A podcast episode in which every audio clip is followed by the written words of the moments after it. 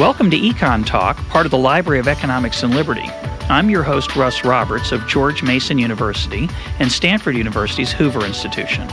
Our website is econtalk.org, where you can subscribe, find other episodes, comment on this podcast, and find links and other information related to today's conversation. Our email address is mail at econtalk.org. We'd love to hear from you. Today is December 7th, 2010, and my guest is Wafea Abdallah, the owner of Oasis Hair Salon in Rockville, Maryland. Wafea, welcome to Econ Talk. Thank you, Russ. So, what we're going to talk about today is a part of a series that we do occasionally, uh, talking to people in business uh, about their lives and the challenges they face and uh, the economics along the way. So, first, let's do a little bit of history of you. How did you get started in the in the hair business? Uh, I was at the University of Maryland going for a degree in political science, and I thought that I wanted to go to law school.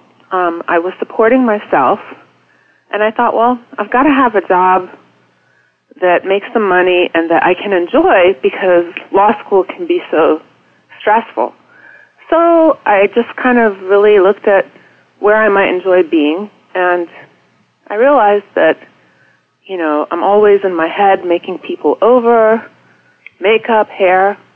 So I looked into cosmetology school and realized that uh, I was in my sophomore year, I think, second semester. Wow. That I could be done with cosmetology school and in a, in a career to support myself before I was done with uh, my bachelor's degree. And then you wouldn't have to be a lawyer, which is another plus. no, I'm just kidding. Well, For the lawyers out there, just a joke. I, I thought I was still going to go to law school, but Okay. once I was in the beauty industry and I saw what successful hairdressers could make, I thought, no way, I'm staying right here. And you enjoyed it. You enjoyed it, obviously. Very much. So you started off after you went to cosmetology school. You started off in a working, I assume, in a salon. Yes. Well, while I was in cosmetology school and going to the University of Maryland, I also needed a part-time job, so I worked in a hair salon. And uh, yes, once I completed my license, I uh, continued in that hair salon. And you know, after that, I kind of went to another hair salon and moved around a little bit. There's a lot of turnover in the business, right? Yeah, there there is, especially initially. I'm not sure what we're looking for, some magic pill. But I think when you're first in the business, you're a little bit lost. There's really no guidance after cosmetology school. They really only prepare you to pass the state board exam. Like many other uh, other things in life, it just gets you through the test. Exactly. So, how did you get to where you are? How did you move from being somebody who was cutting hair for somebody else to somebody who's running your own salon? Well, you know, as I said, I kind of kept moving from salon to salon. It lasted about two years. And again, I got real with myself and I thought, well, I noticed that the people who stay where they are end up being busier and making a little more. But the circumstances of the salons I'd work in just felt unbearable to me. So I thought, well, I need to find a salon where I can really grow and maybe learn how to be an owner because ultimately, if I don't like the atmosphere of working for other people, I've got to figure out a way to create my own. And that's how I landed at Oasis Salon. There was a gentleman there named Jeff Menard who owned it. And he seemed kind of easygoing and willing to teach, you know, his, uh, his ability to manage. And was supportive more or less. And, you know, he was older than me, so I kind of in the back of my head thought, well, you know, maybe one day he'll be ready to sell and I'll be ready to buy. And actually in the interview, he asked me what are my long-term goals. Taking your owning your your business, Pardon me? owning your business was was what you were thinking about. But Oh, all along, from the first day I went to beauty school, yes. so when how long have you have you owned it? Uh, it'll be five years soon. And what do you do differently uh, with your employees? So one of the things, you know, for those of us who go in to get a haircut, we get a haircut, we pay, we get it we usually in a various types of salons. It depends, but usually we give it we leave a tip, and we don't have any idea about usually about the people who work there what their hours are, how often they they come in, what their pay is, uh, what their opportunities are if they leave, which of course, as you say early on, especially people are moving in and out. So, what did you try to do differently to make the environment uh, more, both more pleasant and more productive? Well, one of the things that I learned in being in the business is because it's traditionally a commission-based business, what you're rewarding is is individual behavior. It's you know whatever you do in your chair and as much as you want to preach team and, you know, positive attitudes, the uh, compensation doesn't really allow for that. Did you make what? Why don't you give us an idea of what in a typical salon, where a haircut is in the fifty dollar range, say for women, your salon, I, I noticed the the prices are sixty five and up for women, I think forty and up for men. Right. Um, in, in that kind of salon, not yours, but in a typical salon in that market, how are the haircutters? How are those folks compensated in, in a traditional setting? Usually, it's fifty percent commission, and then somehow the owner will figure out a way to uh, take money back uh, for um, supplies and and other things. So it might be fifty cent commission, fifty percent commission with maybe anywhere from 8 to 10% off the top um, for, uh, I guess they call it for product fees and whatnot. So if I'm in one of those salons and I'm cutting hair, I have an incentive to cut quickly so I can get more and more customers, per, get more commissions per, per day, per hour. But of course, I have to do a good job or no one's going to come back to me. Correct. So that motivates me to do a good job as quickly as I can while still maintaining quality. And as you say, it tends to encourage people looking out for themselves. Why is that? Why would that be a problem in a hair salon? In my view, you know, the person cuts my hair. What's the team aspect that's important? Well, you know, it's about quality of your of your work atmosphere. When you when it's all about the individual, let's say your hair cutter isn't available that day or called in sick and you really needed to get your hair cut because you have an important business meeting. And then you're going to have to figure out, well, who else can I go to? And then a lot of times these the, these uh, you know operators basically want to take a contract out on you. How dare you sit in someone else's chair? So it just doesn't really. It's not very customer service oriented, mm-hmm. and it's not going to promote a team environment. So how do you pay your employees differently to to promote the team uh, the team feeling? We are salary and team bonus. Uh, in 2005, no, I'm sorry, 2004, I went to a seminar because, as I said, I was always trying to learn the business aspect. And a man named Neil Ducoff, who owns uh, Strategies, that's a salon and spa consulting company, came up with this team-based structure. And I went as a stylist, not as an owner. And it was a four-day um, event and you know, everything he said sounded good. The first day I thought, wow, this is great, but not the pay thing. Now remember, I'm going as a stylist. Right.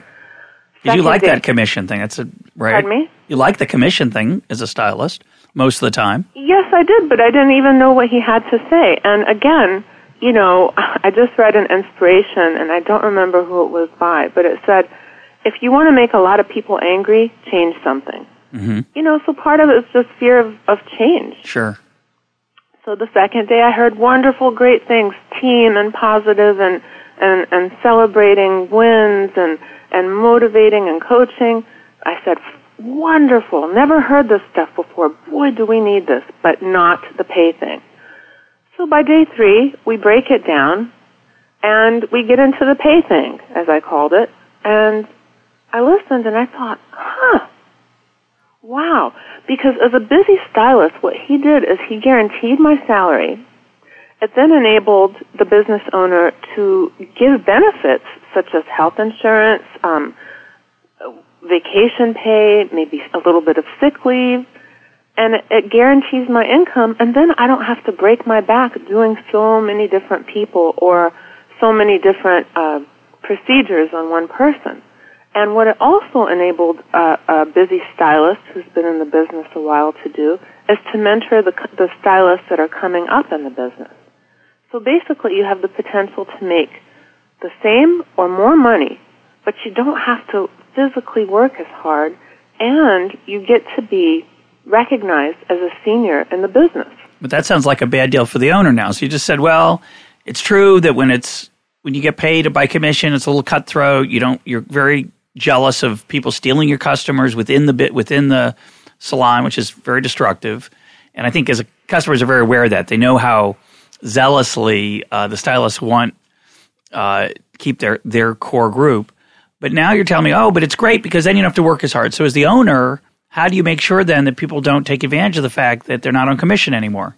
You know, and that's a really good question. First of all, you know, you create a culture where not working hard is is not acceptable. But also, what I'm saying is you don't have to physically work as hard.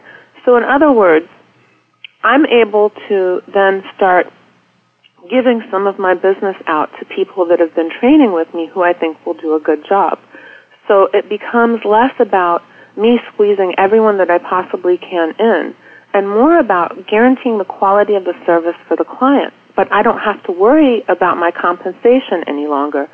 So as an owner, what happens now in traditional salons is you may have, let's say, 10 operators.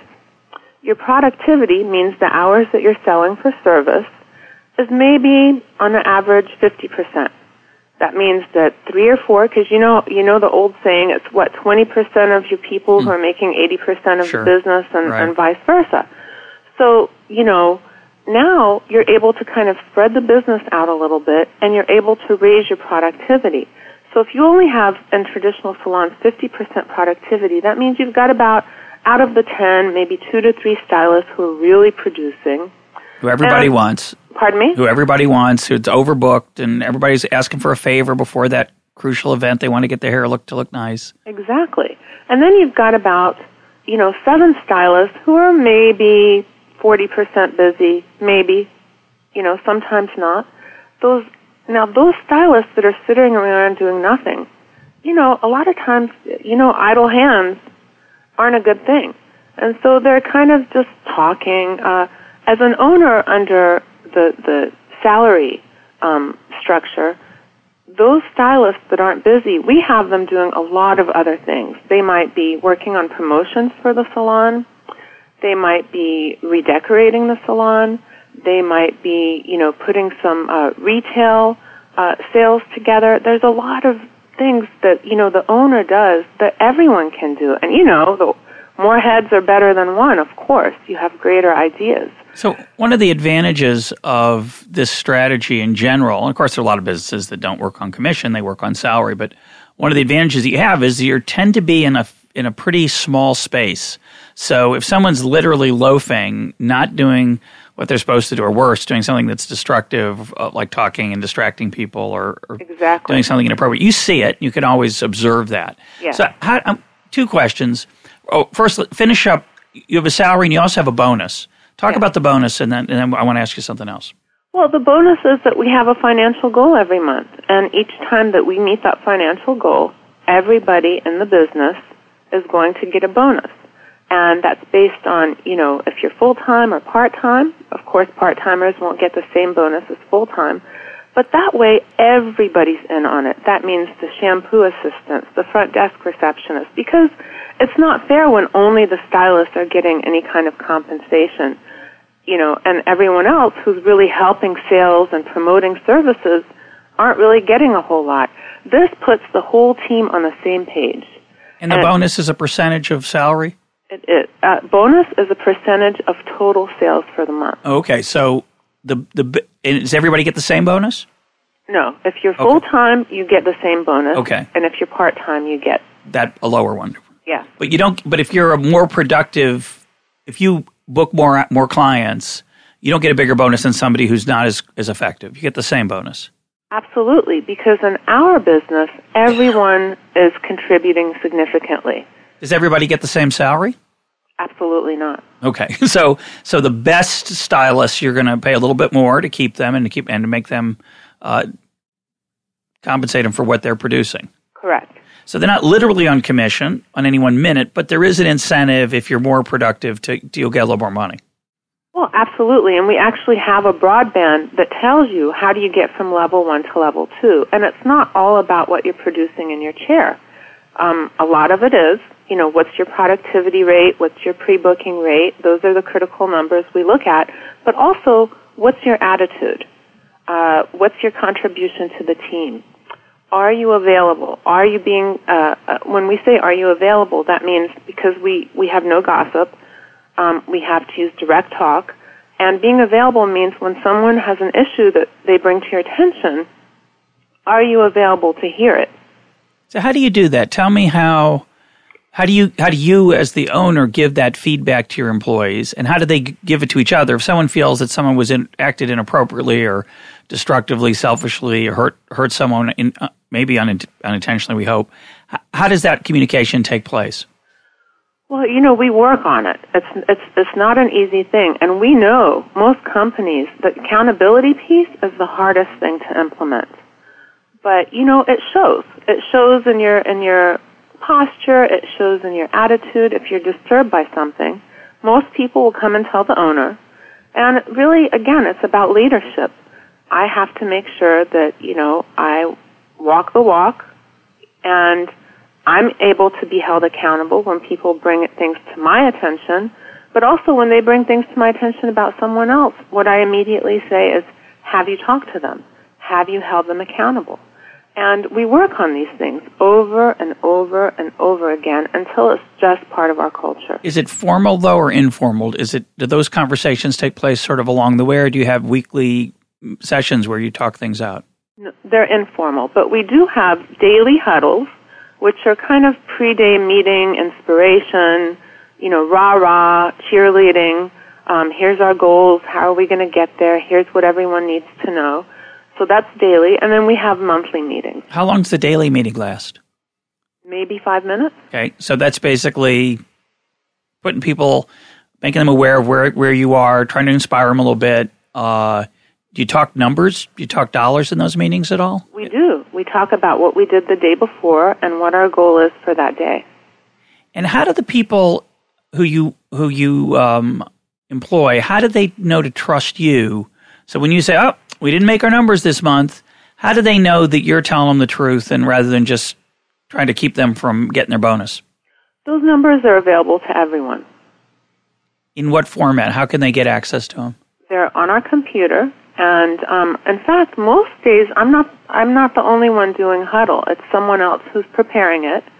They have access to what the sales are from you know six years ago when we first brought in a computer.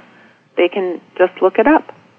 So one issue, of course, in this kind of setting, it sounds it sounds great, right? Um, and I'm sure when you heard it discussed by a, a, consultant who's telling you how great it is and how the team spirit and all that uh, gets you inspired as a potential owner and then as an actual owner.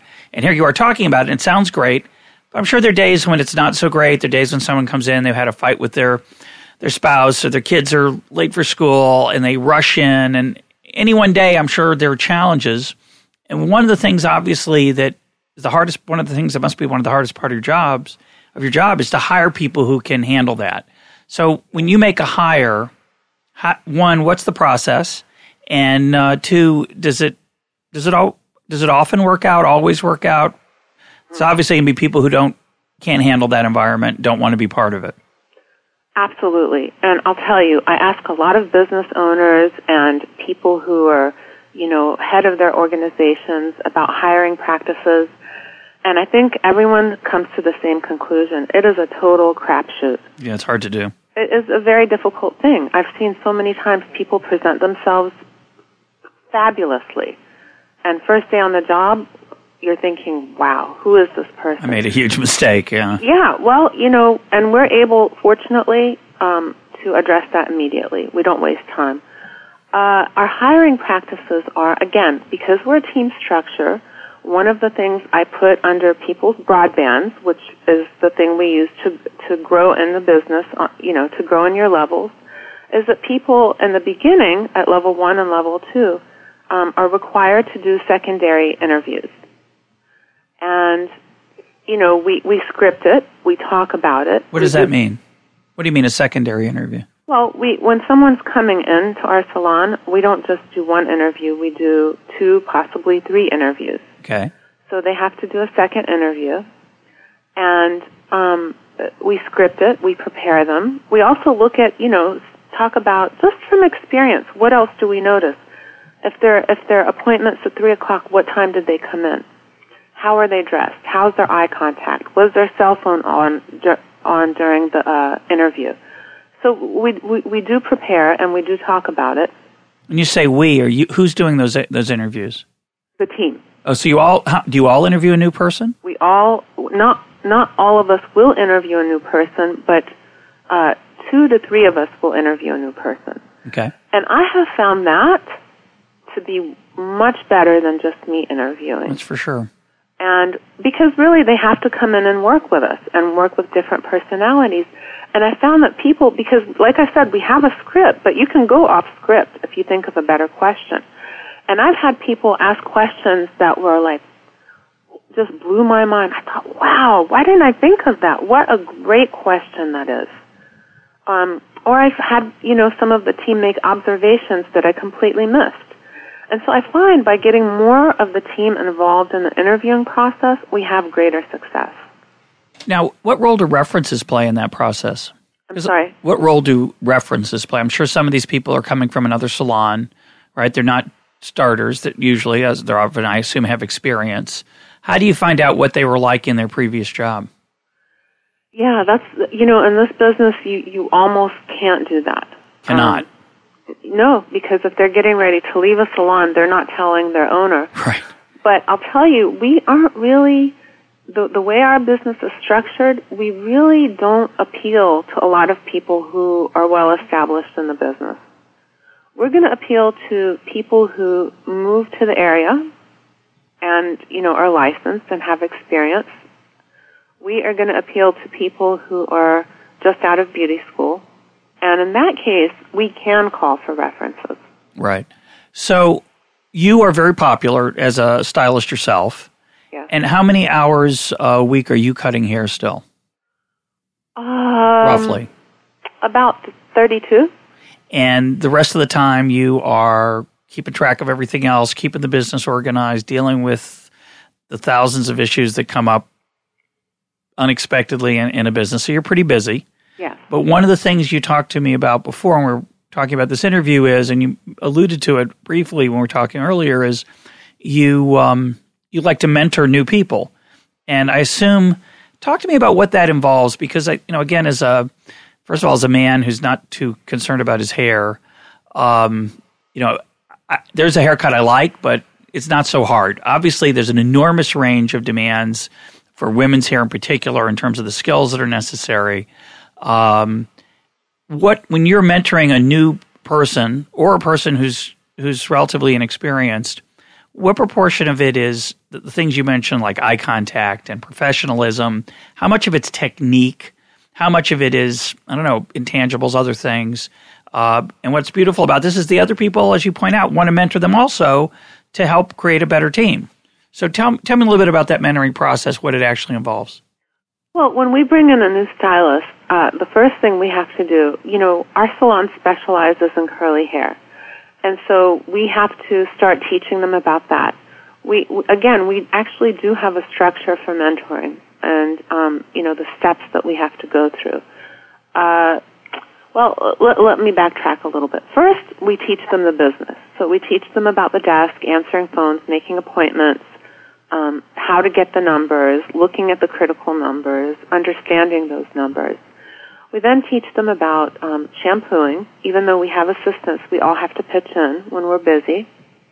And, uh, you know, what kind of head massage we're looking for, how to help people relax, what we do in the winter, like using warm towels versus in the summer, um, where we don't have to do that you know, we talk a, a lot about guest relations, you know, making sure that we greet people as soon as they come in and, you know, offering refreshments and, you know, the communication piece is really important. Then we get into the skills and we start by teaching them what we do with curly hair, how to assist people because immediately you can assist the busier stylist. And from there we kind of just just go through the motions. And your, your question was how much of it is technique? I'd say eighty percent because you know it's a hundred percent for everything. It's a hundred percent customer service. It's a hundred percent technique, and you got to give everything your all. And it really isn't that difficult when you do it, you know. And sometimes really giving things your all take less effort than giving, you know, fifty percent.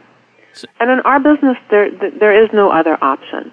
So, yeah. So what uh, happens? What happens when one of your longtime customers comes in, one of your clients, you're busy, you ask her if she can go to this new person, and that person doesn't do the job that you expect from them.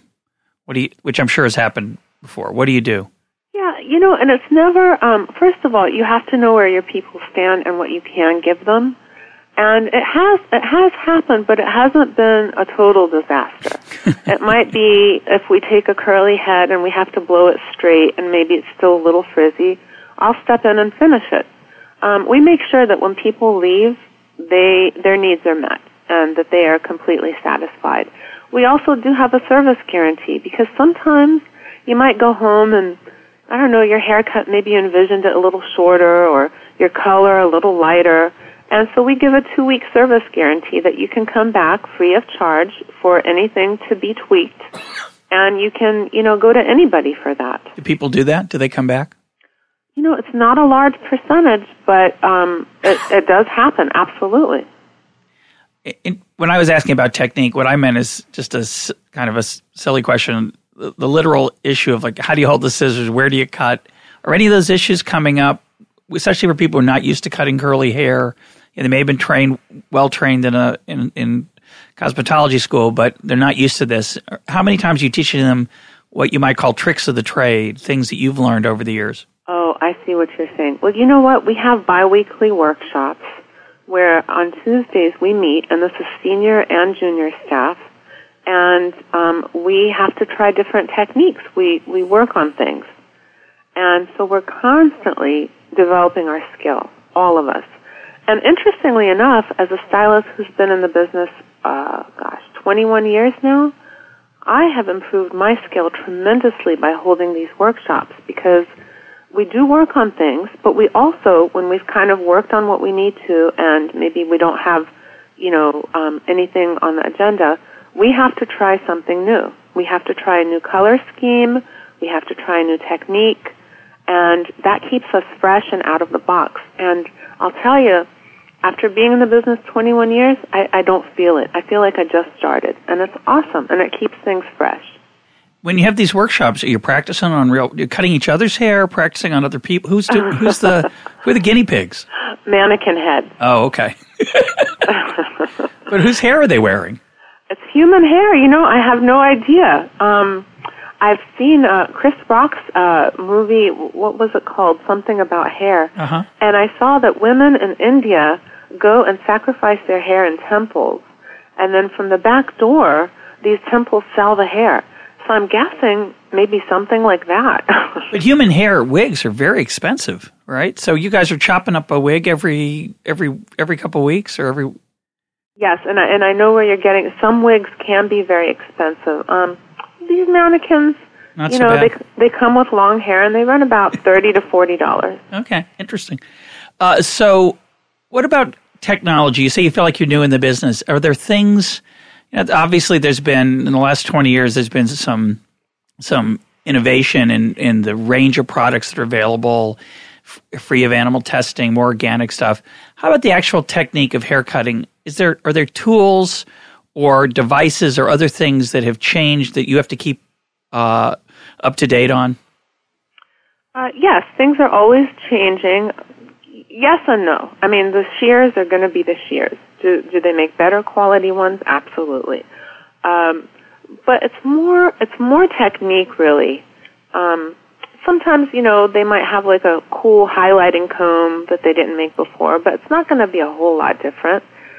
Sometimes they might, instead of using foil for highlights, they have like a kind of um, uh, plastic paper, or I, I can't really say plastic because it's more environmental than that. So kind of little things like that. So that's not, not a big part of your of the 20 year change. no, it really isn't. And what's really fortunate is I know they had something called I believe it's the Flowbee or something that where you could take it home and cut your own hair and adjust it and you know, it didn't take off and and we're so fortunate that our business really can't be automated. You know, and it, and it is going to keep the human aspect where people still come together and, you know, um communicate and, and have their hair done by a human being. That that's really the greatest thing about our business. That that part can't change. So, let's talk a little bit about. Uh, we talked about hiring. Have you had to fire people? Yes. Oh, I don't like it. No, it's no fun. So, how do you how do you handle that, and, and how do you make that decision? Well, I mean, there's some obvious things, obviously, like stealing or, um, uh, you know, bad customer service, um, bad attitude, you know, those things are, are easy because you just say, you know, thanks for everything. It's not a good fit. Good luck. Um, but then sometimes it might be some bad attitude, some kind of underlying issues, and they're, you know, you feel it and you, you, you sense it, but you can't put your finger on it. And as an owner, what I've been taught, and as a person, what I do anyway, is you recognize fish stinks from the head down. And so you first look at what conversations am I not having with that person? What mentoring and coaching am I not doing with that person? Um, if I focus on them a little more and, and find different ways to communicate with them and, uh, you know, have regular meetings with them, can I turn them around? And so you kind of try that first. And if it's just futile, you just, you just tell them, thanks for everything. You know, I love what Neil says. What you're giving them is a, a career opportunity to work somewhere else. Ideally, I hope. Yeah. yeah. Um, give me an idea. You don't have to give me the specifics. Give me an idea of what a stylist can make uh, generally. You don't have to talk about your business per se because most of us have no idea. You have to go to cosmetology school because you have to be licensed, right? Correct. Um, how long typically is cosmetology school? Uh, about a year, a little less. And what does an say an average stylist make in a in a shop, say of your level of quality, and, and not literally yours, but one of that again that price range of, of customer, say the you know fifty to seventy five range, and then what does a superstar make? What does a great stylist make? The average traditionally um, under commission is about thirty, thirty-five thousand, mm-hmm. and they're kind of stuck there for a long time. And then a superstar could make, um, oh, anywhere from eighty thousand up.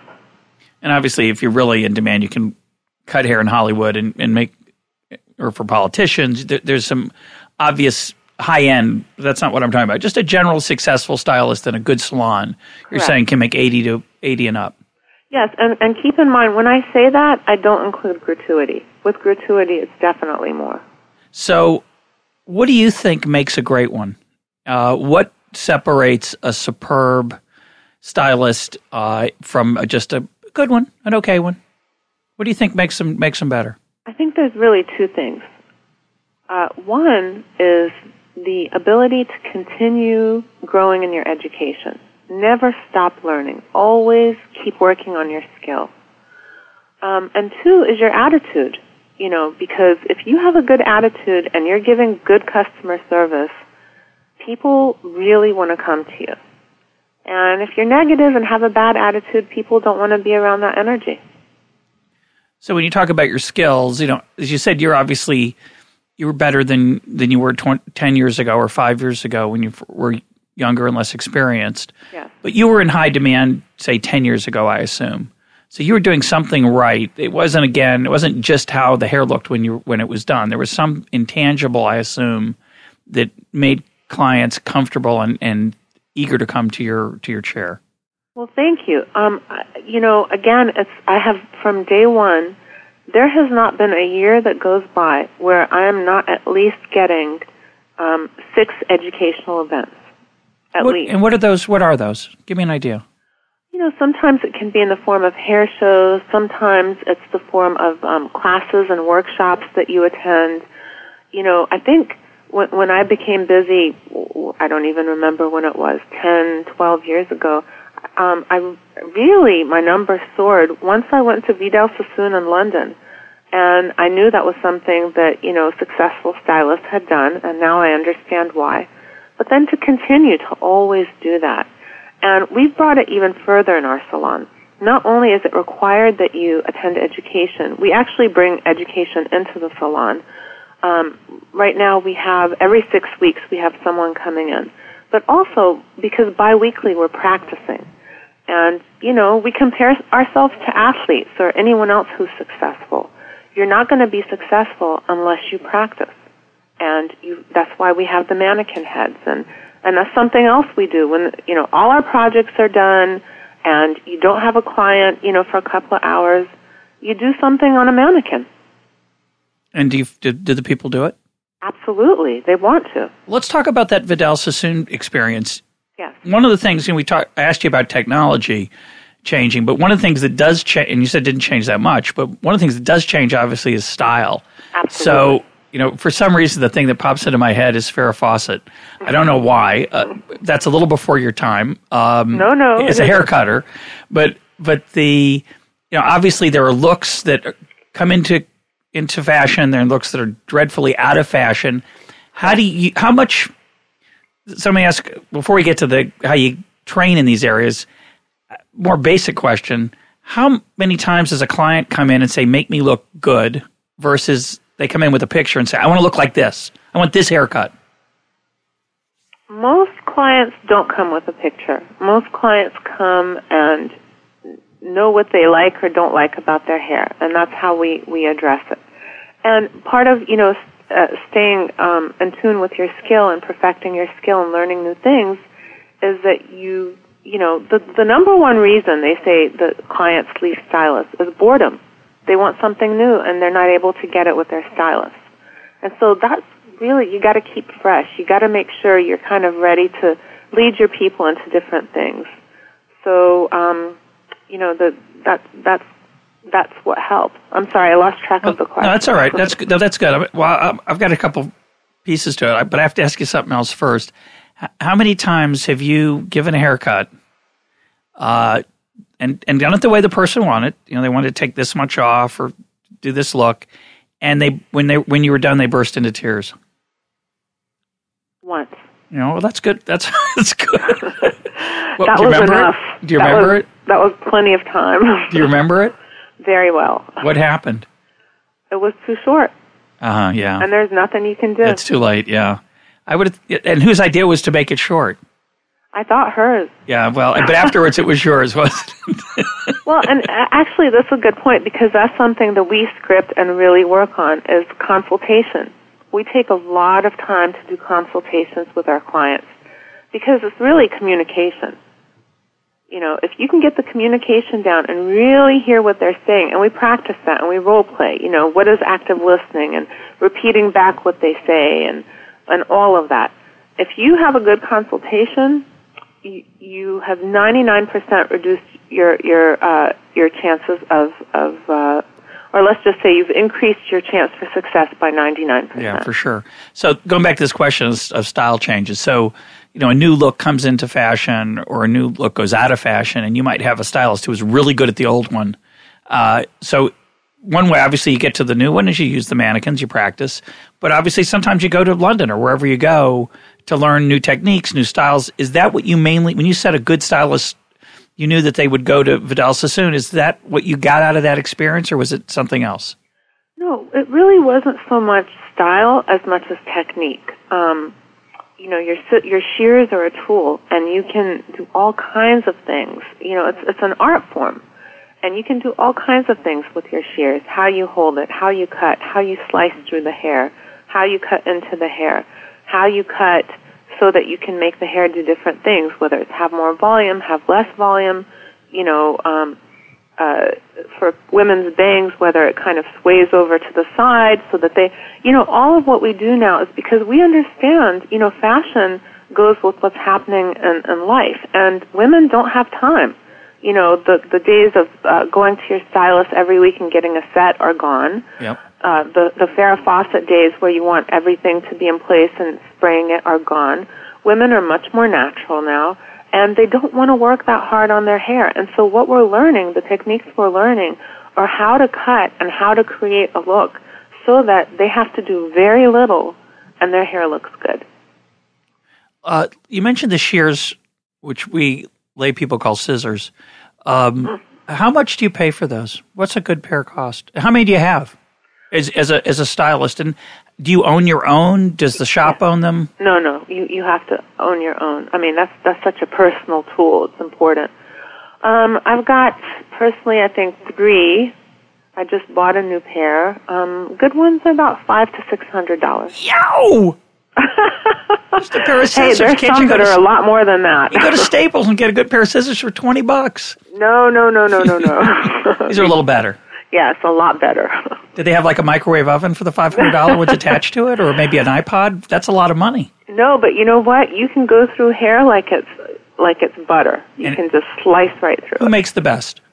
Um, I like Hikari. That's a Japanese company. That's my favorite right now. And your other stylist, did they own that level of shears, or do they have something a little less expensive?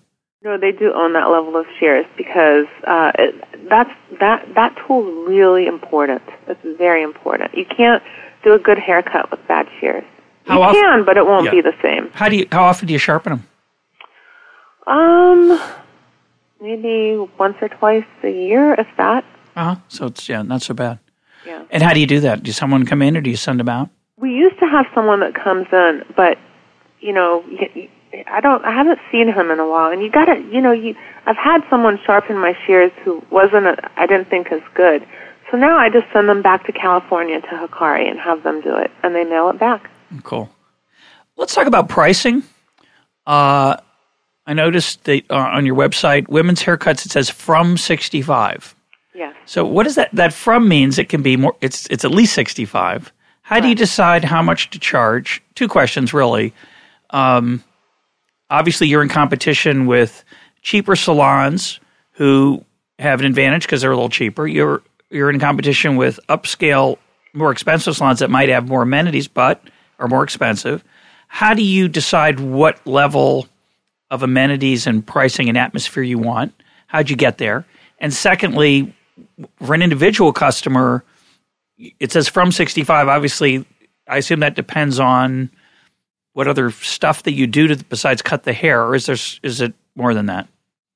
Okay.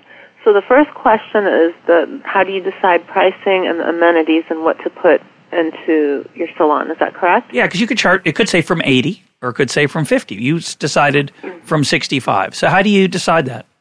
Well, what we did um, is we actually researched our area, and we looked at salons that are um, comparable to ours, and we tried to stay a little bit less than that, about five dollars less. Uh, and as far as what we put into our salon and amenities, well, you know, you again, you know, if you listen to clients, they'll tell you, they lead you. Um, for example, we offer teas, and then we, we use our, the Tazo teas. And sometimes a client will say, "Oh, have you tried this, this, and that?" And you'll ask, "Well, what's you know why why do people like it? What's you know the deal with that?" And they'll tell you, and you get it, and then everyone you know loves it. Um, so if you just kind of listen to what your clients are saying, and for us, we we want to love being at work. We want to drink the teas. We want to eat the food. We want to listen to the music, and we want to be in a friendly atmosphere too. And I think that translates to the clients. You know, if we're enjoying our atmosphere and our culture, they're going to enjoy it too. And I will tell you, everyone that walks in the door says the energy in here is great. So, Russ, you haven't been in our salon. I invite you to come and see it. um, and, and then the second question was, uh, what was the second question? Oh, from from sixty-five. Yeah, how do you, what does for a particular client if, if if a woman or man comes in and says I want a haircut, how much is it? Did you what, what determines what the answer to that question is? Okay. It will be 65. However, we have to cover our bases because sometimes, you know, someone will come in and they've got hair that's going to take three hours to do. We've Nope. got to be able to charge a little more. Um, but Why would th- what kind of hair is that? Uh, you know, it might be really thick hair that that requires um, not only do they want it, you know, maybe it's really tightly curled and they want it blown straight and then flat ironed and then, you know, whatever else might come with it. And we've got to have the flexibility of being able to charge a little more. And so if we say that the price absolutely is 65, then we're going to be misrepresenting um, the the facts. If we say, well, you know, we're going to need to charge you ten dollars more, and we again that comes into the consultation. Right. Okay. So it's not like a surprise. We work really hard on that because, hey, all of us are consumers, and nobody wants to go up to the counter to pay, and suddenly it's way more than you expected. So, so we, we tell people ahead of time. How do you get that customer feedback besides the casual, you know, as you're moving around in the shop, you see people smiling or not smiling, you see them happy or not happy. Do you do anything else to get people to talk about the experience, your, your clients? Well, we do. We first of all, when people come in for the first time, we give them a small survey and a letter about our salon. And in the survey, it basically asks, you know, general information, name, address, phone number, email, if they want to give it, their birthday, um, if we choose to do promotions for birthdays, which we haven't done yet, but it's on the agenda. And then it just says, what do you look for in a salon? What have you always wanted in a hair salon? How do you rate your first impression of this place? And why did you leave your last stylist? Every meeting, we go over these surveys so that we know that we're really giving people back what they want. And when you say every meeting, you, you talked about the daily meetings. Those are short. You're not doing that feedback there, right? No, that's a huddle. That's a pre-day huddle, we call it. Um, no, that's we have monthly meetings. What, and what are those monthly? How long are they? They're about an hour and a half to two. And you're doing the numbers, your business, how, how's it going? Exactly. Uh, these issues about how are people, whether people are happy or not. What else are you doing in then in those meetings? Well, um, we we definitely talk about the critical numbers. We talk about what our goal is for the the next um, month, even even though they know that right away. Um, we talk about what's working, what isn't. Sometimes we do um, SWOTs, strengths, weaknesses, opportunities, and no SWOTs and threats. Um, and then, you know, a part of it might be, you know, how we're doing um, communication. I mean, it's almost part of it is therapy. You know, if we notice, you know, we, we might go over um, the five team functions again, which are trust, accountability, conflict, um, buy-in, and measure, because that's really the basis for how we operate. And you know, um, if we do have any kind of um, challenges, we talk about it as a team, and we talk about how we're going to handle it, and uh, everyone gets to kind of put in, and we go from there. And what percentage of that hour, hour and a half is uh, Wafaya talking versus somebody else talking? Do you think? You know, thank you for asking that. I'll tell you, in the beginning, it was mostly me talking. I bet it was, yeah. and each meeting, I promised myself that I'm going to talk less. And so now it's maybe 50 50. Uh huh. You mentioned threats. What kind of threats? What do you worry about? For example, in our little shopping center, and I mean it's a small shopping center, we have, we're one of three hair salons. Whoa. Exactly. Um, and threats are going to be whatever, you know, I throw it out to the team. What do they envision as threats? It might be that not only are there three hair salons in our shopping center, but in the shopping center across Wooten Parkway, there's another two. And in the shopping center that's, you know, across Edmonston, there's another three. so you're, you know, you're working as hard as you can to, to make your salon competitive with those. But of course, you know, any one day, any one week, any one month, any one year, things are happening that are your responsibility because you're doing a great job or maybe not. But there are things happening out in the world. So, you know, right now we're in the middle of tougher economic times than usual. The Washington area is not affected as much as some areas, but I assume you see some effect of people shifting down. Maybe you're getting some more business from upper end salons, but you're losing business to lower end salons. Do you notice those kind of changes happening? Uh, not not really. Um, the economy, I think, for about six months affected what we call upsells. So if a woman comes in for a haircut and her hair is really dry, and we recommend a fifteen to twenty dollar deep conditioning treatment. They might turn it down. Um, you know, instead of buying the large size bottles of shampoo, they may buy the smaller ones. So that's kind of how we noticed it. But we were so blessed because we were growing so much as a salon that we really, I mean, and, and what was it, 2008, I think, was the tough economic year. We grew was the worst. 20%. Wow. Well, you're doing something right, for sure. Well, we're watching our numbers. You know, ev- it's open book management. We understand what we're spending versus what's coming in, and we're we're doing the best we can. Do your employees ever ask for something to make the place nicer, better food, better tea, whatever it is, mm-hmm. and you've got to decide whether to do it or not? all the time. But you know what? They're usually cheaper than I am. Well, yeah, you're you're what we call in economics the residual claimant. So you get the bottom line does all flow to you, which is means even though they have a stake, it's not as big as your stake. Correct. So, um, one thing we didn't talk about, you talked about some of the education you give the the team. You you have the training sessions. You work with them a little bit every day, a little more every month. Uh, don't you also do some reading with them? Yes, actually, we do.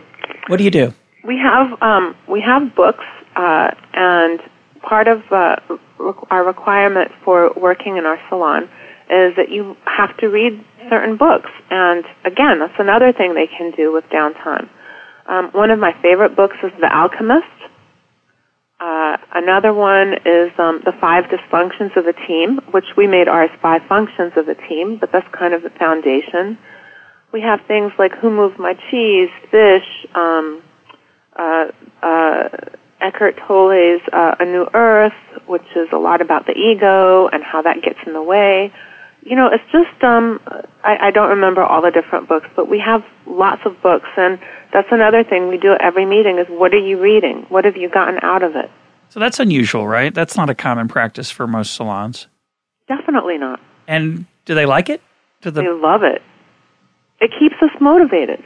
You know, one of the things you'd ask me is somebody comes in and, you know, they may have had a difficult time at home and, you know, yes, that does happen, but it lasts about five minutes. Because once you're at work, and at Huddle, one of the things we do is throw out an inspiration, and then after that, you know, it's, it's, again, working on positive attitude, working on being grateful, working on, you know, the power of positive thinking. Like one of the things we did when this latest salon opened up in our shopping center is we weren't allowed to say negative things about it. We had to wish them well. Because what I said to them is our success does not depend on their failure.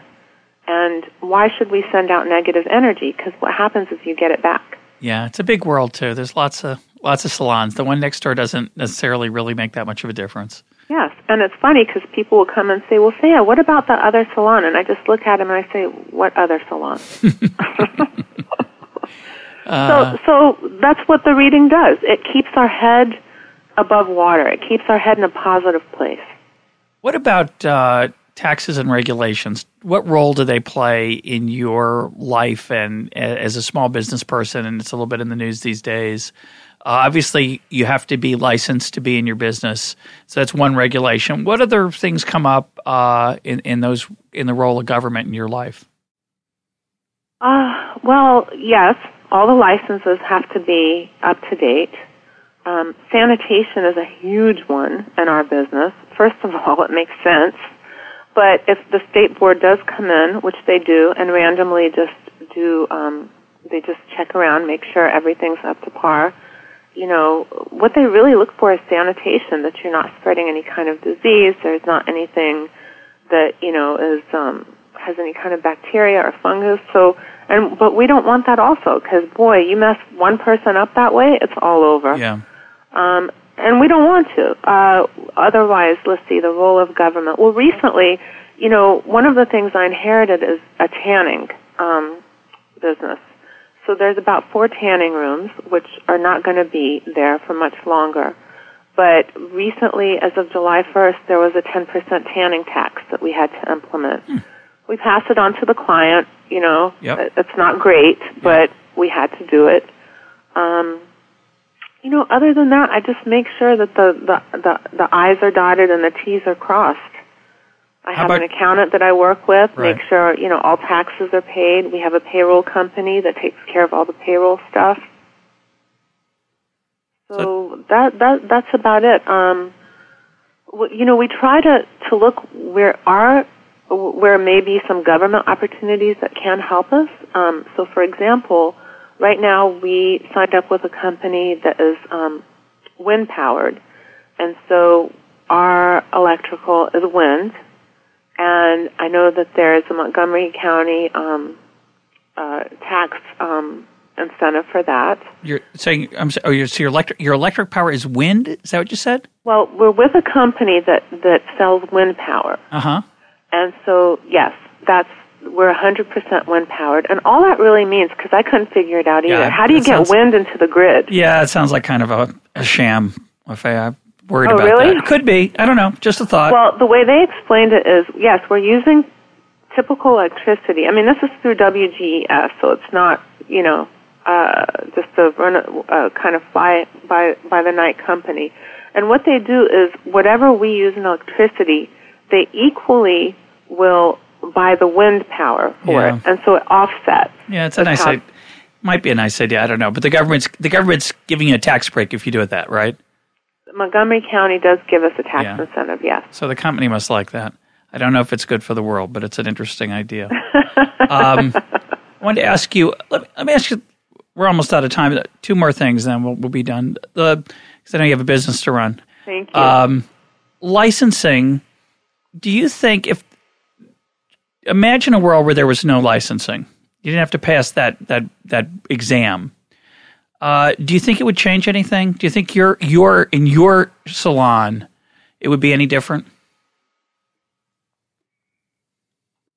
Hmm, good question. Um, yeah, maybe, maybe because you know, um, being able to get through a difficult test and passing will set people apart from those who can't. It requires some drive and dedication. Ex- exactly, and, and level of educational ability also. But do you think that? Do you think the? I think if you ask the the board why they require licensing, it's to prevent people from getting a ghastly haircut, right? Uh, mostly, but I think it has a lot more to do with disease and sanitation. Oh, that's interesting. So that's a, a important part of cosmetology school. Yes, absolutely. What are some of the things you'd learn there related to that?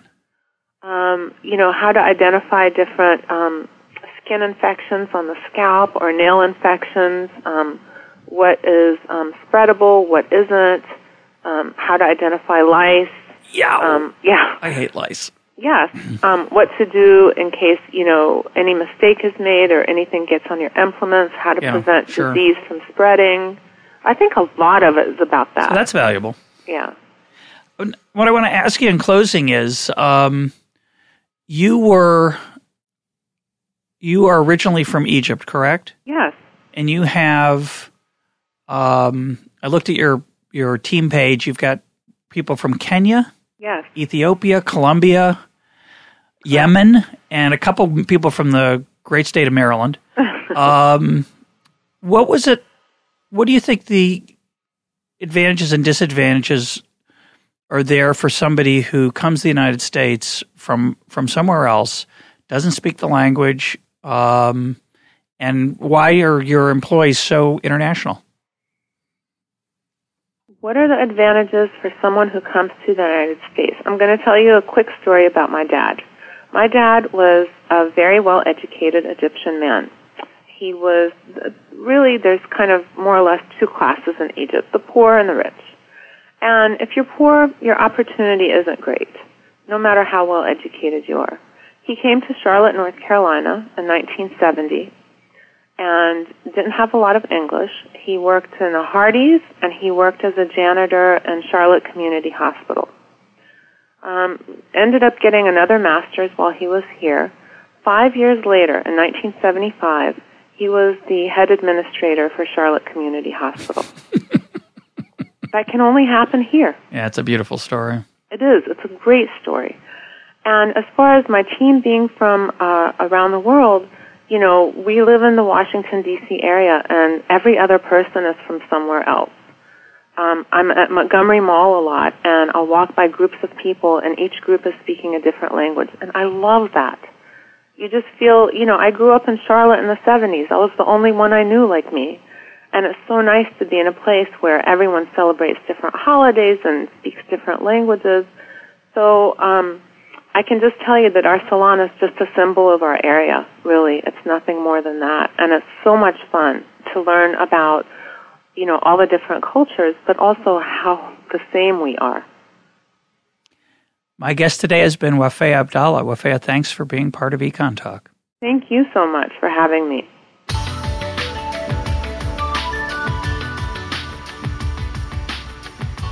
This is Econ Talk, part of the Library of Economics and Liberty.